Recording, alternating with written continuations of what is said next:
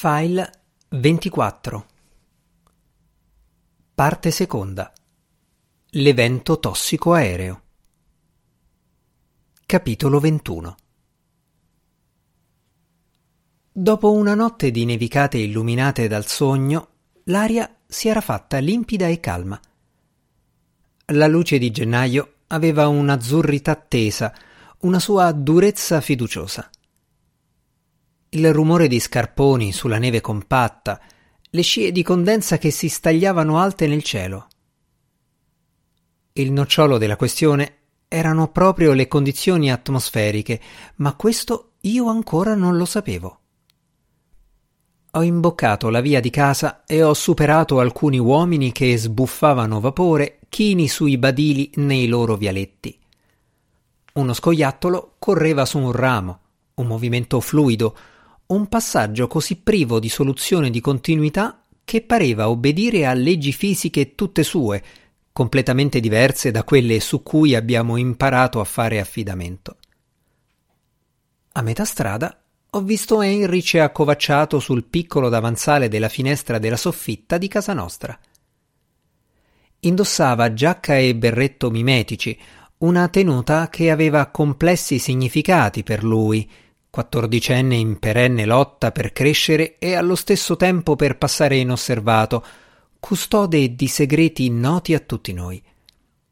Guardava verso est con il binocolo.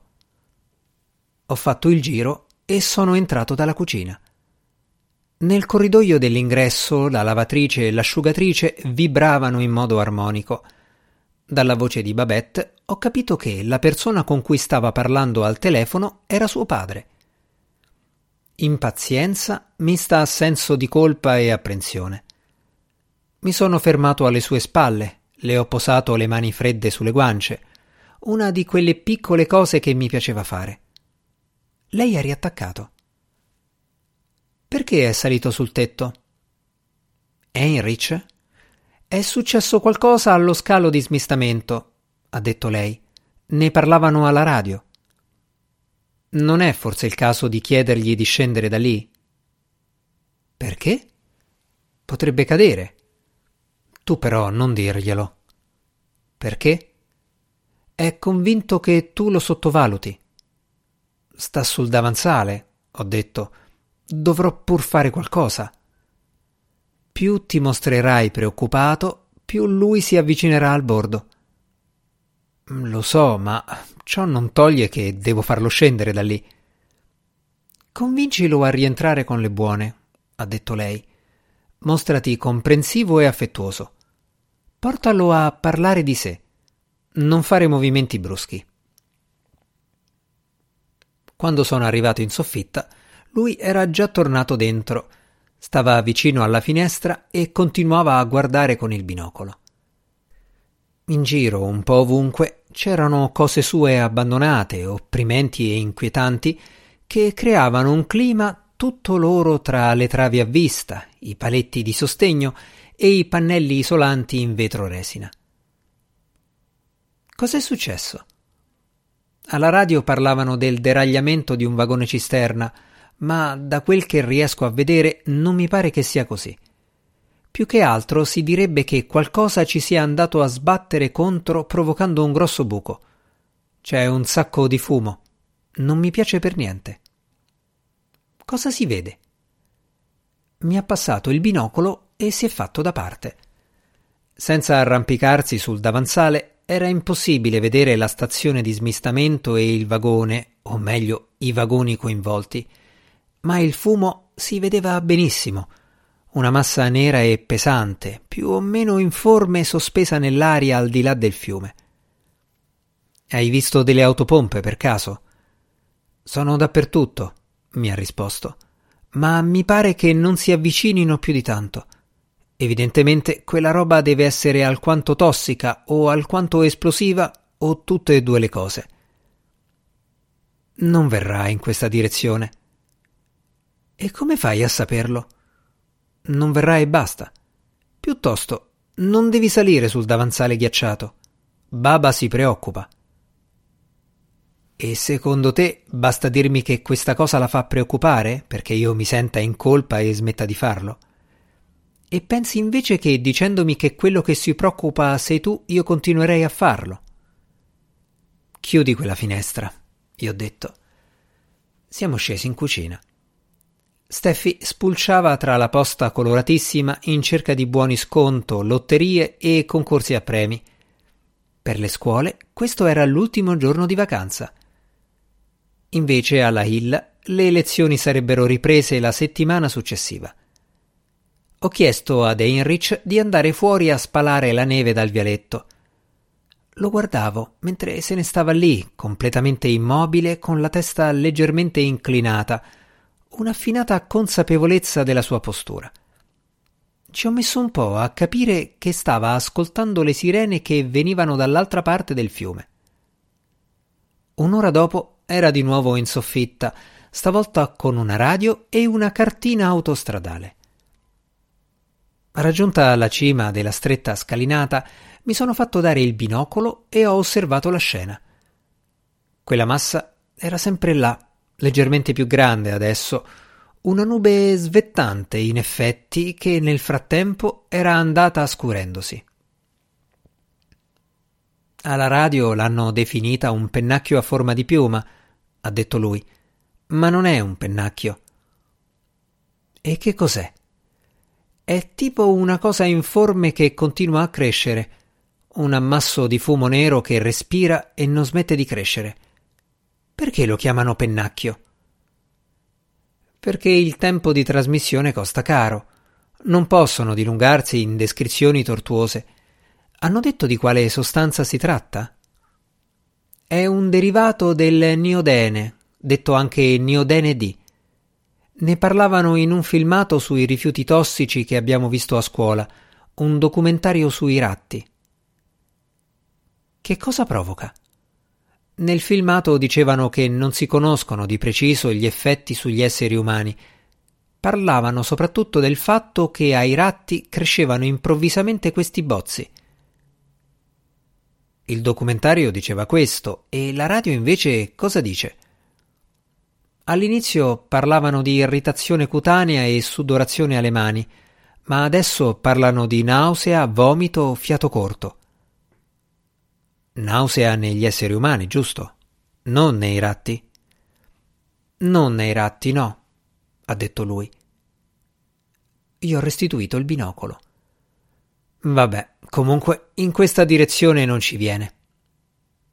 Come fai a saperlo? mi ha chiesto. Lo so e basta. Oggi è una giornata calma e senza vento, e comunque, seppure ci fosse vento, in questo periodo dell'anno soffia da quell'altra parte e non da questa. E se dovesse soffiare da questa parte invece? Non succederà. Solo per questa volta. Non succederà. Perché dovrebbe? Dopo una brevissima pausa ha annunciato con voce neutra hanno appena chiuso parte dell'interstatale. Mi pare logico che ci abbiano pensato, certo. Perché? Perché è logico. È una precauzione sensata, un modo per facilitare la circolazione dei veicoli di servizio e così via.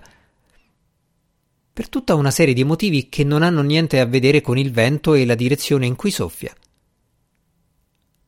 La testa di Babette faceva capolino in cima alle scale era venuta per comunicarci che un vicino le aveva detto che la fuoriuscita dal vagone cisterne era di oltre 150.000 litri. Si chiedeva alla popolazione di allontanarsi dalla zona. Sopra l'area aleggiava questo pennacchio a forma di piuma. Babette ha aggiunto che le bambine lamentavano sudorazione alle mani. In realtà c'è stata una correzione, ha detto Heinrich Dia alle bambine che adesso dovrebbero vomitare. È passato un elicottero diretto verso il luogo dell'incidente. La voce alla radio diceva disponibile in offerta limitata con un hard disk optional da un megabyte. La testa di Babette si è inabissata di nuovo scomparendo alla vista. osservavo Heinrich che appendeva la cartina autostradale a due colonnine portanti fissandola con lo scotch. Sono sceso in cucina per prendere delle bollette da pagare, consapevole della presenza di puntini colorati che vorticavano come atomi alla mia destra e dietro di me. Steffi ha detto Si vede il pennacchio a forma di piuma dalla finestra della soffitta? Non è un pennacchio. Ma ci faranno andar via di casa? Certo che no. Come fai a saperlo? Lo so e basta. Ti ricordi che non ci hanno fatto andare a scuola? Quella cosa era successa al chiuso, questa invece all'aperto. Abbiamo sentito le sirene della polizia. Guardavo le labbra di Steffi che formavano la sequenza wow wow wow quando ha visto che la stavo guardando, mi ha sorriso in un certo modo, come se l'avessi dolcemente scossa da un piacere a cui si era abbandonata distrattamente. È entrata Denise, strofinandosi le mani sui jeans. Stanno usando degli spazzaneve per sparare della roba sul materiale fuoriuscito, ha detto. Che genere di roba? Non lo so, ma serve per rendere quel materiale inoffensivo, anche se questo però non spiega cosa stanno facendo per il pennacchio. Impediscono che si espanda, ho detto io. Quando è che si mangia? Ma non saprei. Però se si espande è sicuro che arriva anche qui, con o senza vento. Non ci arriva, ho detto io. Come fai a saperlo? Lo so. Si è guardata il palmo delle mani ed è andata di sopra. È squillato il telefono. Ha risposto Babette che proprio in quel momento è entrata in cucina. Ascoltava e mi guardava. Io nel frattempo compilavo due assegni e di tanto in tanto alzavo lo sguardo per vedere se lei mi stava ancora guardando. Pareva studiare la mia faccia alla ricerca del significato recondito del messaggio che le veniva comunicato io ho arricciato le labbra in un modo che sapevo le dava fastidio. Erano gli Stover, ha detto. Hanno parlato direttamente con il centro meteorologico dalle parti di Glasboro. Non lo definiscono più pennacchio a forma di piuma. E come lo chiamano adesso? Nube nera in espansione. È una descrizione leggermente più accurata, il che significa che stanno cominciando a capirci qualcosa. Bene. Non è tutto, ha detto Babette. A quanto pare sta arrivando dal Canada una specie di massa d'aria. C'è sempre una massa d'aria che arriva dal Canada. Questo è vero, ha detto lei. Non è una novità. E dal momento che il Canada è a nord, se la nube in espansione viene spinta verso sud, dovrebbe starci notevolmente alla larga. Quando è che si mangia? ho chiesto. Abbiamo sentito di nuovo le sirene, stavolta un suono diverso, più ampio. Non era la polizia, né i vigili del fuoco o l'ambulanza. Mi sono reso conto che si trattava di sirene antiaeree, il cui suono sembrava provenire da Sawyersville, un paesino a nord-ovest. Steffi si è lavata le mani in cucina e poi è salita di sopra. Babette ha cominciato a tirare roba fuori dal frigorifero. Mentre passava vicino al tavolo, io le ho afferrato l'interno della coscia e lei, con una mano occupata a reggere una confezione di mais surgelato, si è divincolata con grazia. Forse la nube in espansione dovrebbe preoccuparci un po' di più, ha detto. Continuiamo a ripetere che non succederà niente per il bene dei ragazzi. Non vogliamo spaventarli. Ma non succederà niente davvero. Lo so che non succederà niente e anche tu sai che non succederà niente, ma a un qualche livello dovremmo pensarci comunque perché non si sa mai. Certe cose capitano alle persone povere che vivono in zone a rischio. La società è organizzata in modo tale che alla fine sono sempre i poveri e i poco istruiti a subire il maggiore impatto dei disastri naturali e di quelli causati dall'uomo. Le inondazioni se le beccano le persone che abitano nelle zone basse, gli uragani e i tornado le persone che abitano nelle baracche. Io sono un professore universitario. Ti è mai capitato di vedere in uno di quei filmati televisivi sulle inondazioni un professore universitario costretto a remare per poter percorrere in barca la via di casa? Noi abitiamo in una cittadina ordinata e graziosa nei pressi di un college dal nome pittoresco. In posti come Blacksmith certe cose non succedono.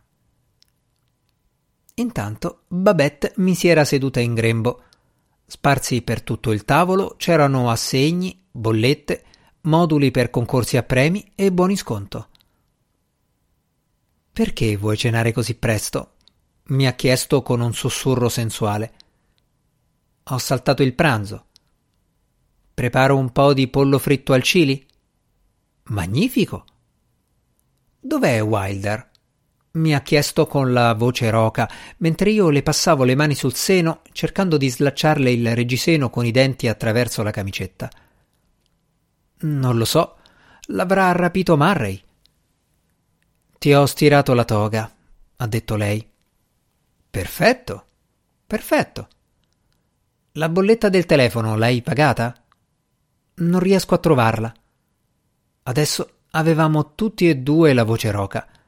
Teneva le braccia incrociate sopra le mie, in modo tale che riuscivo a leggere i consigli di preparazione sulla confezione di mais che reggeva con la mano sinistra. Pensiamoci però alla nube in espansione. Giusto un pochino, d'accordo. Potrebbe rivelarsi pericolosa. Il contenuto di un vagone cisterna è sempre pericoloso, ma gli effetti sono per lo più a lungo raggio e noi non dobbiamo far altro che starne alla larga. Ma facciamo in modo di non scordarcelo del tutto, ha detto lei, alzandosi per sbattere ripetutamente una vaschetta per il ghiaccio sul bordo del lavello e liberando così i cubetti a due e a tre. L'ho guardata arricciando le labbra e poi sono salito di nuovo in soffitta. Wilder era lì, insieme ad Heinrich, che mi ha lanciato una rapidissima occhiata, un suo tipico e consumato gesto di accusa.